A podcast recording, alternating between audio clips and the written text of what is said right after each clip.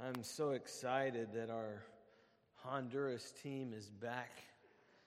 You know, you, you never know when you send people out and, and uh, you hear stories about different things, and we trust the Lord that the same God that protects us here will protect us wherever we go. And, uh, but it's a blessing when you see them return with joy on their face, knowing that they've been uh, carrying the kingdom, carrying the gospel, and sharing that with others that may have never heard about the love of Jesus Christ.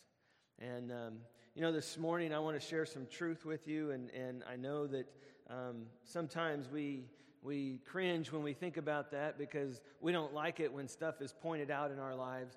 But I want you to know, I want this to be an encouragement for you this morning because I'm talking about the strength that God gives. It's the strength that comes from Him and not from ourselves.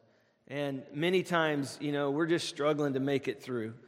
We're just struggling one, one foot in front of the other. We're, we're walking this journey and we're trying to, to do what we know we need to do.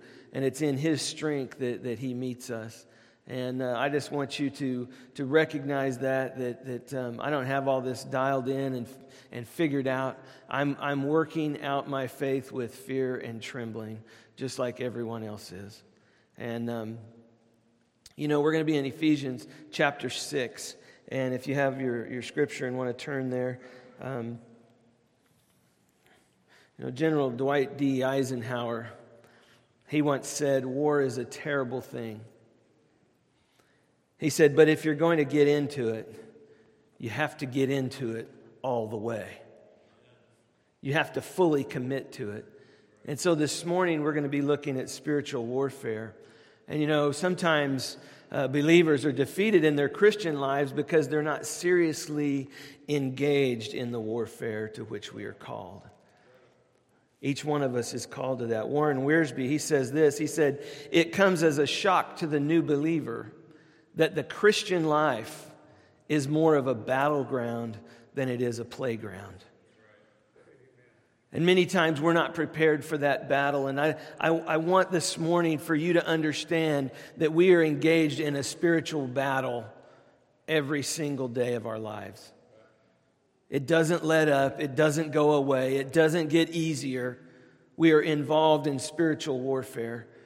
And folks, it's, it's that serious. Sometimes we don't, we don't get it. You know, um, as a pastor, I can always tell when a new believer is starting to mature because they find themselves fighting battles. I think it was Charles Spurgeon, he said, you know, the, the enemy doesn't ever uh, kick a dead horse. So if you're growing in your faith, the enemy is, is out with your number. Uh, wanting, to, wanting to take you out. But let's read in Ephesians chapter 6. I want to read verses 10 through 17. And um, God's word says this it says, finally, be strong in the Lord and in the strength of his might. Put on the full armor of God so that you will be able to stand firm against the schemes of the devil. For our struggle is not against flesh and blood, but against the rulers against the powers, against the world forces of this darkness, against the spiritual forces of wickedness in the heavenly places. Therefore, take up the full armor of God so that you will be able to resist in the evil day, and having done everything, to stand firm. Stand firm, therefore, having girded your loins with truth having put on the breastplate of righteousness, and having shod your feet with the preparation of the gospel of peace. In addition to all, taking up the shield of faith, with which you will be able to extinguish all the flaming arrows of the evil one. And take the helmet of salvation and the sword of the Spirit, which is the Word of God Let's pray together. Loving Father, I thank you for your word. Father, I thank you for bringing our team back. I thank you for the work that they accomplished in the country of Honduras. I thank you for bringing them safely home. And I ask, Father, that you would continue to see your work go forward in that country. as, as many come to know Jesus in a very personal way. Father, we know this is your will, that none should perish, but that all should come to repentance. And so, Father, we pray according to your will. We pray, Father, that not only in that country, but also in our country, Father, that men and women and sons and daughters would give their hearts and lives, Father, to our Lord Jesus Christ. We pray, Father, for the salvation of souls. We ask, God, that you would burden our hearts with our neighbors, with those in our family who may not know you, Father, with coworkers, with, with people who don't have a relationship with you. Father, I pray that as a church and as individuals that we would run to the battle. Father, that we would be battle ready, that we would be um, so engaged, Father, that, that we would not have any time to, to be disobedient, but Father, that we would follow your orders to the letter. Father, I pray that your Holy Spirit would just fill us and that you would use us for your kingdom glory. Thank you, Father, for this time that we can spend worshiping you, keeping the Sabbath holy, and Father, recognizing that you are using this time to refocus us on the task ahead. Father, we love you and we praise you. In Jesus' name we pray. Amen. You know, these words of, of Paul, verse 10 says, finally. That sounds like, a, you know, when we, when we hear the word finally, we usually think, well, the, the letter's about done, the message is about up, you know, finally. And so basically, Paul has been, uh, he comes to the end of this letter and he's carefully established throughout this letter our place in Jesus Christ. The fact that we are in him for all eternity, sealed in him. And, and what he does is he, he establishes us in Jesus, and then he gives us the basics of our Christian walk with him what that looks like, how that is played out. And then in this last section, he's dealing with our walk, our daily one foot in front of the other walk. And it, it's, it's like he's saying this in light of, and I don't mean, you know, being light as in not weighing much but in light of, as the light is shining on, okay, the light from above, in light of all that God has done for you.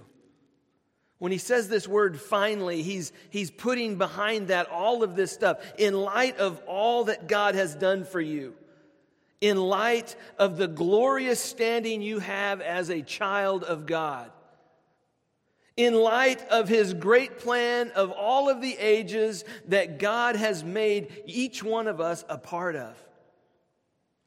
In light of the plan for discipleship, for maturity, for growth that God gives to you.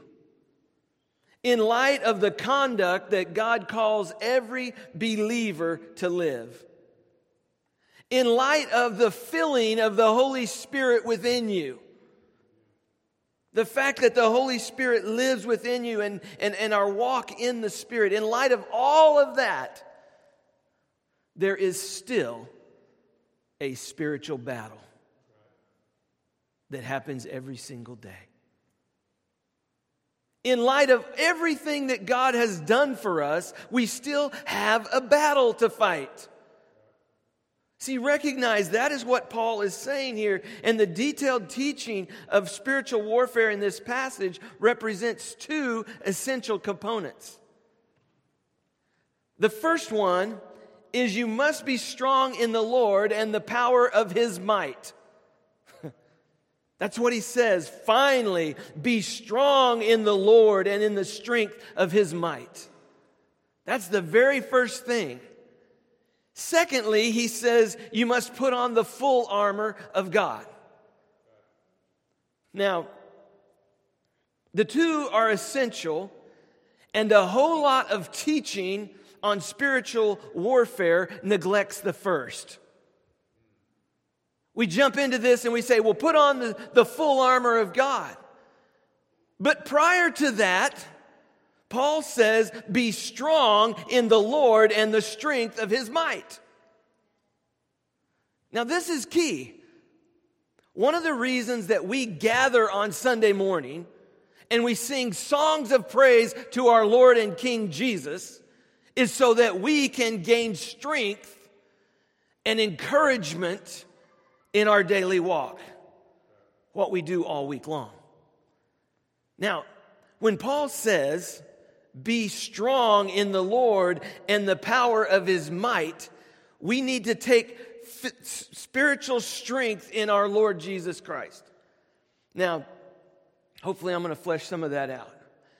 But think with me, if you will, for just a moment. If you take a physically weak person, someone who is, is feeble, someone who is weak, and, and they, they can barely stand, and you put the best armor on them, they will still not be an effective soldier. They're easily beaten. So, equipping for spiritual combat must begin with being strong in the Lord and in the strength of His might. I mean, before a soldier is given a gun or shown how to fire artillery or even a missile, he goes through what we call basic training.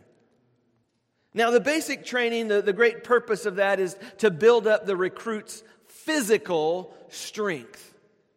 To build up their physical strength. You know, they, they, they've even you know, coined that phrase, army strong. Okay, I'm not, I'm not diminishing any of our other military. I'm saying they want to build up the soldier's strength personally. And so it is as if our military says, Soldier, I'm going to give you the best weapons and I'm going to give you the best armor but if you're going to use that to its ability, you, that you, you must be strong in order to use what we give you. It's going to be heavy to carry. You've got to build up your strength so that you can do this. See, this word power, be strong in the Lord and the strength of his might. It really means dunamis, the, the ability, the ability to do what you could not do before you met Jesus.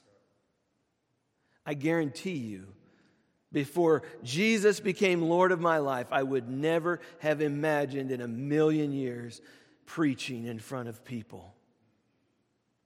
But you see, the strength that we have in Him allows us to do things that we wouldn't have done before we came to Christ. Whether that's going on mission, or living with your spouse, or honoring Him in the workplace, whatever it looks like in your life. See, the Holy Spirit now is in our lives. We have an advocate. We have a comforter. We have someone within us that gives us the ability to do what we could not do before.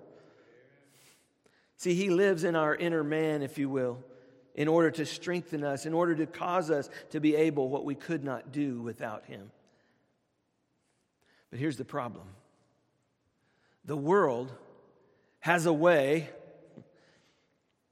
of infecting us.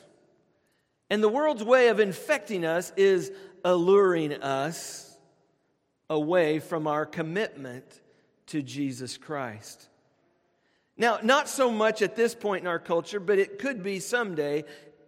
The, the world does not infect us by a, a frontal assault or even persecution, but it's, it's done through alluring us, by alluring us to adopt its own standards, by alluring us to adopt its own way of thinking, by alluring us to adopt its own lifestyles.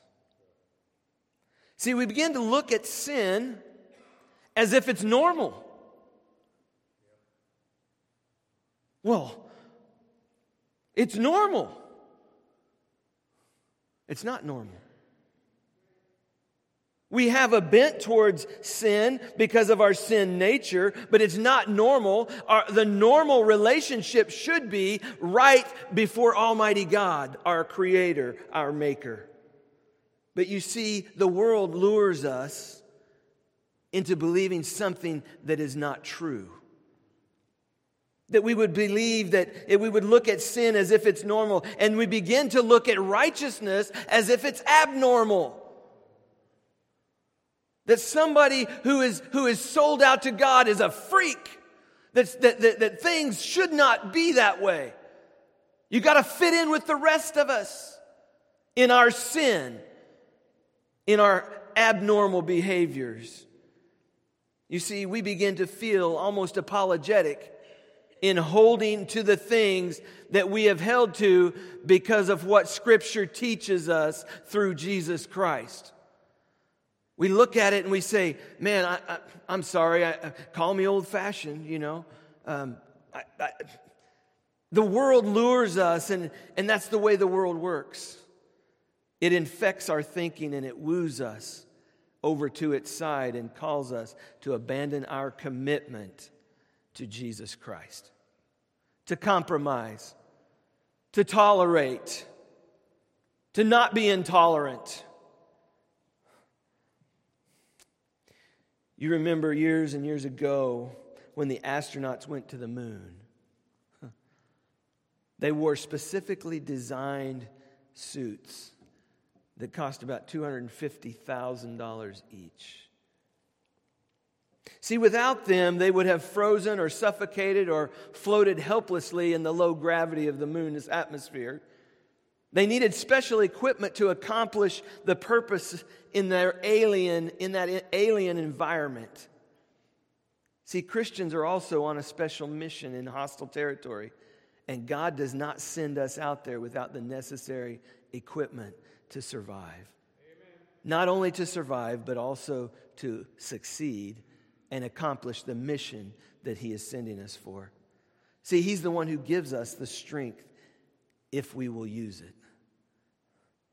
See, the nature of His strength is this as Christians in the world, we need more than our own resources and our own abilities.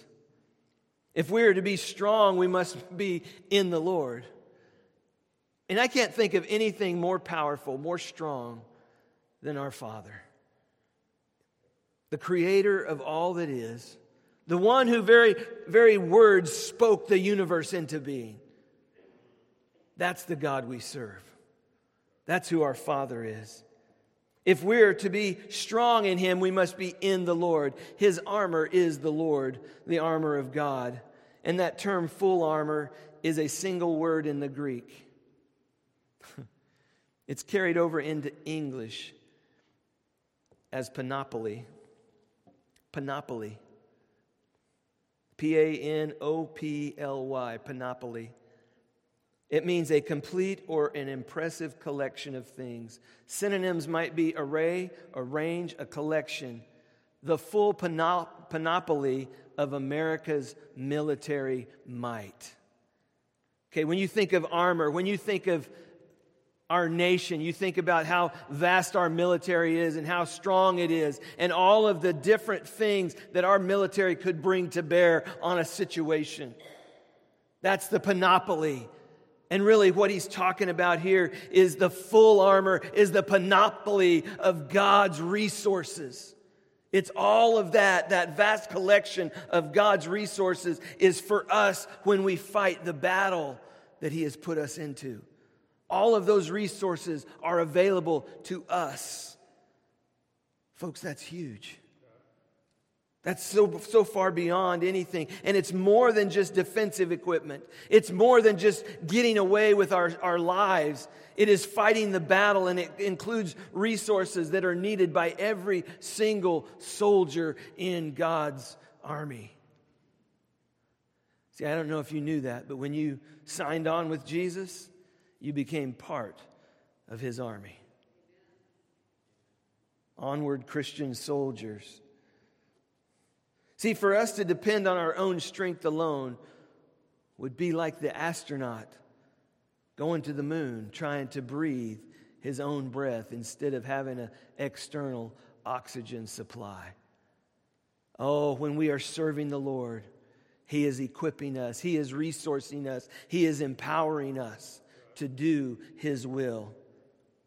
But you see, there's also the necessity of his strength.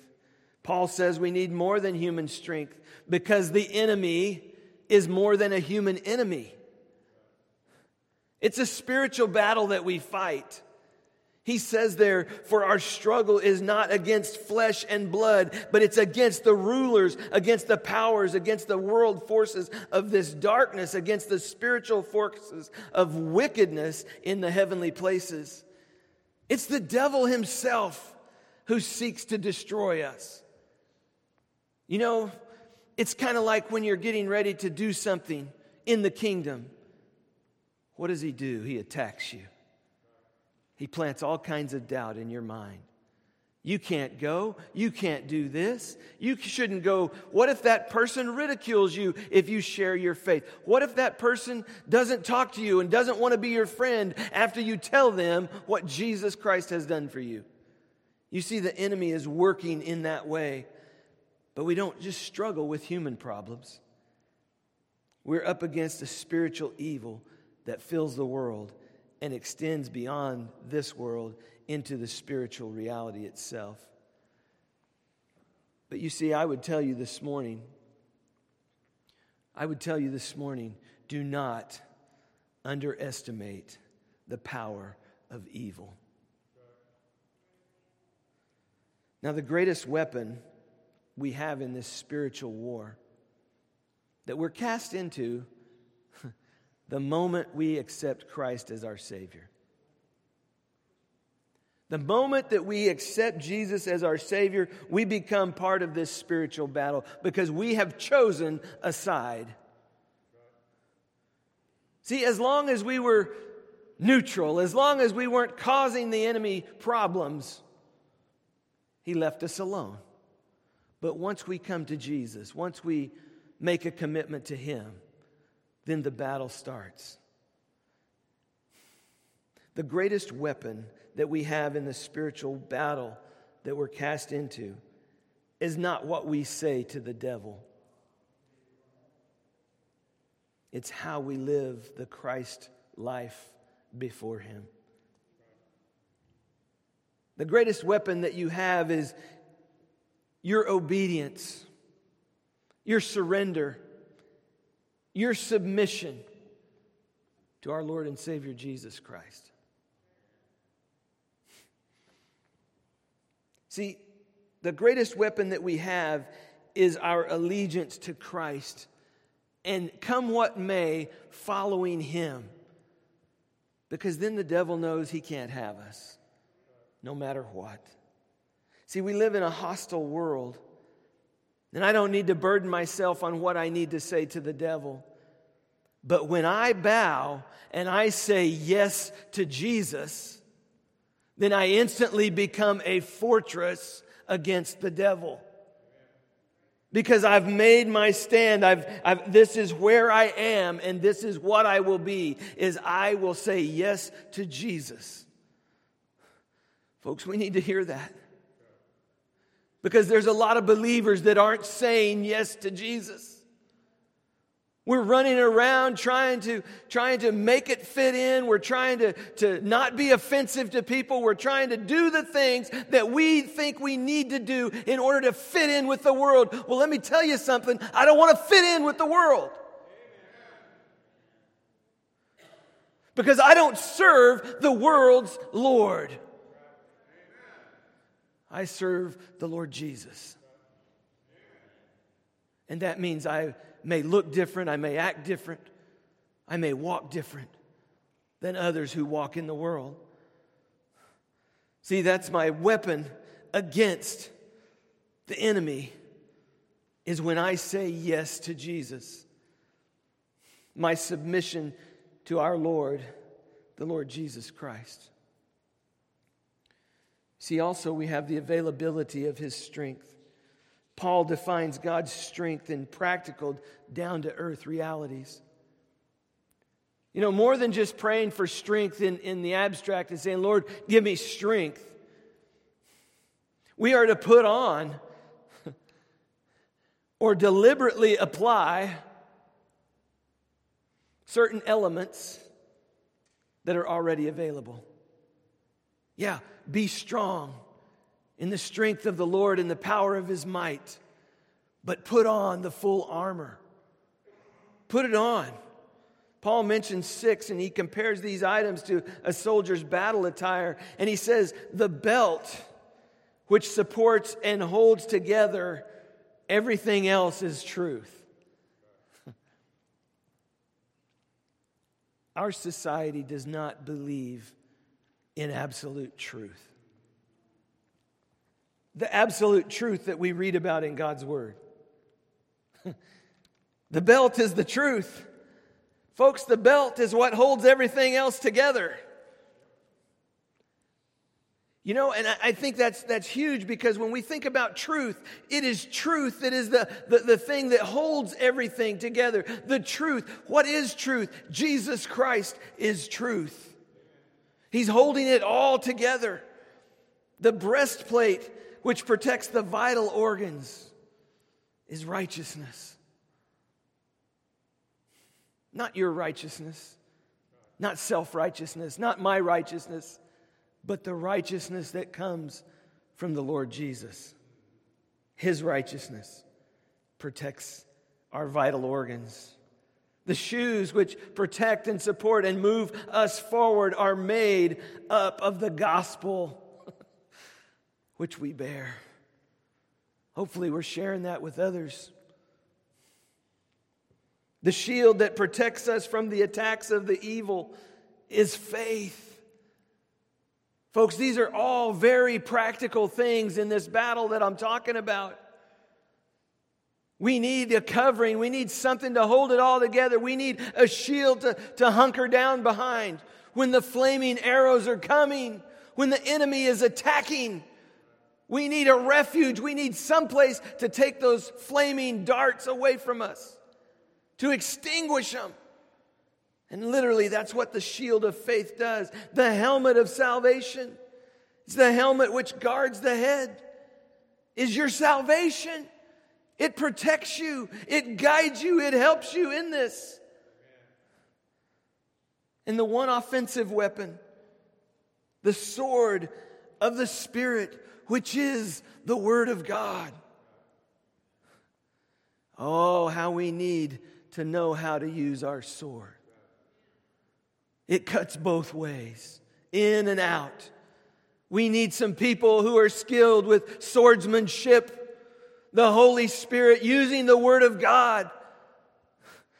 By and large, we are ignorant of the Word of God. Oh, but we want to have another Bible study, Brother Ridge. For what? Apply what you already know. See, we spend so much time studying God's Word, we are educated beyond our level of obedience. But it's our obedience, our submission, that is the greatest weapon that we have in the, in the fight. It's not knowledge, it's our submission, it's our obedience. See, those who live, whose lives are confident in this kind of strength, the strength that we put on, they will not go down in battle. They will be victorious. They will move forward in victory. You know, Ray Stedman, he, he has an interesting analogy that applies to believers, excuse me, who are ignorant or apathetic. They don't know and they don't care regarding the spiritual battle and God's sufficient provisions. Think about this with me. He talks about a mental hospital that had devised an unusual test for its patients to see if they were ready to be released back into society. And, and, and they brought candidates for release to a room where a faucet was turned on and water was pouring out over the counter, over the sink, onto the floor. And next, they handed the patient a mop and they told him to mop up the water. If a patient had a firm enough grasp on reality to go over and turn the faucet off, before they started mopping, then they were ready to go back into society. But if he started mopping up the water without turning the faucet off, they knew that probably more treatment was needed because they really didn't have a grasp of current reality. Now, while we would never miss such an obvious step of shutting off the faucet before mopping the floor, the fact is that many believers live their lives that way, and it's from a spiritual point of view that is equally ridiculous. Because as believers, we've been given the mop of God's truth, and we've been told to use it to mop up the evil in the world all around us. But we can only be useful in mopping up the evil around us if we have enough sense to shut off the flow of evil that pours into our own hearts from the world. See, this is a problem. We think that we can mop it up around us without turning off the faucet.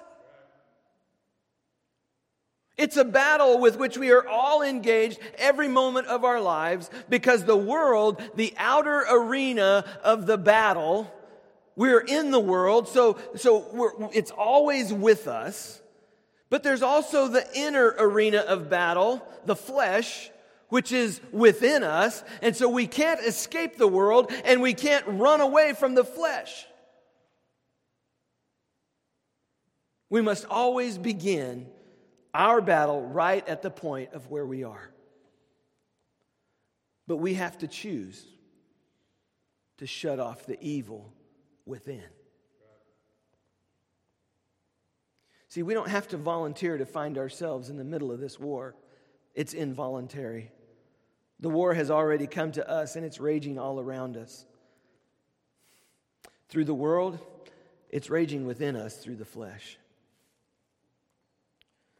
You know, Paul said in Galatians 2:20, he said, "I am crucified with Christ. It is no longer I who lives, but Christ lives within me. And the life that I now live, I live by faith in the Son of God who loved me and gave himself for me." The key to turning off the faucet in our life is to crucify the flesh to no longer be walking in the flesh, but to be walking in the Spirit of God and allow God's Spirit to lead us, allow His Spirit to guide us, and stop walking in the flesh. You know, you might be thinking, well, that doesn't seem right at all. I thought that when you became a Christian, that Jesus would set you free from Satan so the devil couldn't bother you anymore. And I thought that converting to Christ would take you out of the battle, not thrust you deeper into the conflict.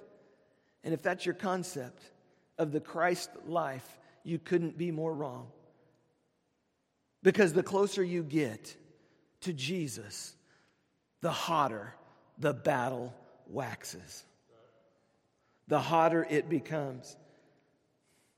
So listen to be strong in the Lord, you must be in the Lord. If you're going to be strong in Him, then you got to be in Him. Reminds me of a missionary from a different era in the jungles of Papua New Guinea.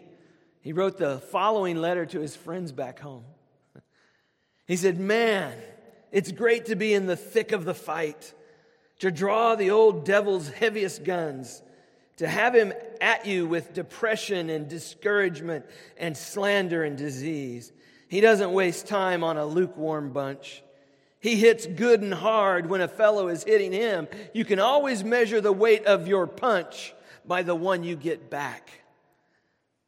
When you're on your back with fever and at your last ounce of strength, when some of your converts backslide, when you learn that your most promising seekers are only playing games, when your mail gets held up and you don't, some don't bother to answer your letters, is that the time to start crying?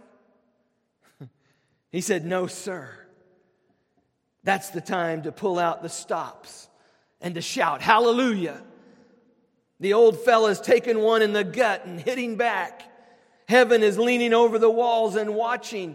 Is he or she going to stick with it? And as they see who is with us, as they see the unlimited reserves, the boundless resources, and the impossibility of failure, how disgusted and sad they must be when we run away. Folks, we're not going to run away. We're going to stand. And we're going to stand firm on the rock of Christ Jesus. See, we all stand firm when we stop walking like we used to before we met Christ. And as we begin to walk in love and in light and in wisdom and in submission one to another. The war is a matter of trusting and obeying our Lord. And as we do that now, in these evil days, we prepare ourselves for that great day of evil that is yet to come. See, a disciple's life is a question of being faithful, available, and teachable. Faithful, available, and teachable. And I want you to know this there's three things it's a war. A lot of junk happens in war. The power to win is available. The victory is already won. And you must put His power to use in your life. Look, you can choose to be impotent and fruitless. You can choose that. Even when living within you is the power to do beyond anything we could possibly think or ask. You can be lethargic, indifferent, and cold, drifting in and out of church and still be in heaven for all eternity by the immeasurable grace of Almighty God. You can be lazy, you can do all the things that you just want to do here and still make it to heaven. But if we choose to live that way, then we will forfeit the blessing that God has for us in this life. See, it's always obedience, then blessing. It's always obedience, then blessing. First the obedience, then the blessing. Not only that, you're going to fail to glorify God to the extent that we should if you choose not to be fruitful. I mean, you can turn your back on all the available power. You can dull the energy of the Holy Spirit. You can say no to the incomprehensible work that God wants to do through you if you so choose. To sit and do nothing in a war is not an option. You either run or you fight. I want to fight. I want to stand. I want to be what God calls me to be. Because when my life comes to an end, like the Apostle Paul, I want to be able to say, I have fought the good fight. I've finished the course. I've kept the faith. Would you pray with me? Loving Father, I thank you for this time. I thank you for the Lord Jesus who gave his life for me. Father, I, I don't say that lightly. I recognize that apart from Jesus, Father, I'm, I'm just a filthy, dirty sinner that deserves an eternity in hell. For the things I've said, for the things I've done, for the rebellion against you, Father. But thank you, Lord Jesus, for living a sinless life for giving your life for mine, So that on that day when I stand before you, Almighty God, that the righteousness of Jesus, his righteousness, will cover me. And on that day, you will see your perfect Son and not this frail child of dust who was a sinner on this earth. So, Father, for that kind of amazing grace, I say thank you. For that kind of forgiven sin, I say thank you. For all of the wonderful things that you have done for me, I say, Lord Jesus, help me to stand firm. Help me to be strong in you and in the power of your might. Help me to put on the full armor of God. Lord, I ask that in this moment, in this time that remains, our time together as a corporate body, I ask, Father, that you would draw us to you, that your Holy Spirit would speak to our hearts, that, Holy Spirit, you would examine each one of our lives and our hearts and that you would show us where we've been inconsistent. Show us where we have not been obedient to you. Show us where we need to turn over areas of our life to you. Maybe areas where we've given over ground to the enemy. Father, we want to be victorious. We want to show this world your strength in us. Father, I pray for a heart and an attitude of obedience, of submission to you, of humility, of one of just bowing before you and saying, Father, show me how to be obedient to you. Lord, we love you. I ask that you would guide our time of response. Father, that you would just guide us into all truth about ourselves, about our society, about where we find ourselves today. And Lord, that you would do it for your glory and for your honor. Father, give us a heart of repentance. In Jesus' name we pray. Amen.